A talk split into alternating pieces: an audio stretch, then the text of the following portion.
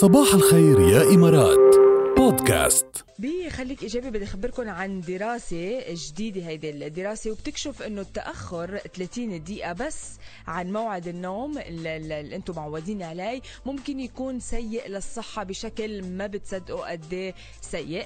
وبنفس الدراسة لقيت إنه عادة النوم بين الطلاب عند الأشخاص اللي بيروحوا على النوم بوقت كتير مؤخر عن وقت نومهم كان عندهم ضربات قلب مش مريحة، كان عندهم هيك أرق، كان عندهم قلق، وكانوا التاني نهار عم يحسوا بالتعب غير عن الأشخاص اللي كانوا ملتزمين بوقت نومهم، كانوا عم بيفوتوا على الفراش بنفس الوقت كل يوم.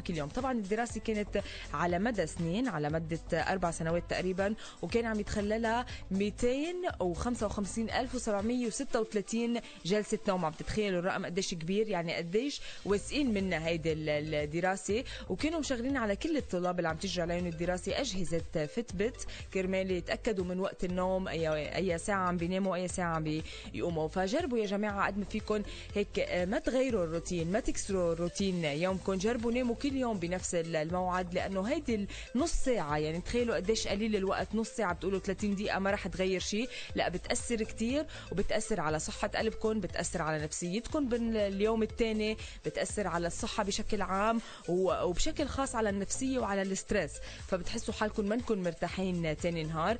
وكمان أنا عن تجربة، عن خبرة، يعني مجربتها أنا كمان، بس نام مأخرة كتير أو يفرق نومي، بحس إن النهار ماني مرتاحة مزعوجة، بينما إذا بنام كل يوم بنفس الوقت بحس حالي مرتاحة تاني نهار. خليكم إيجابيين، التزموا بهيدا الوقت وناموا كتير منيح، لأنه هالنوم بقوي كمان جهاز المناعة. هيدي معلومة جديدة يمكن على البعض. صباح الخير يا إمارات بودكاست.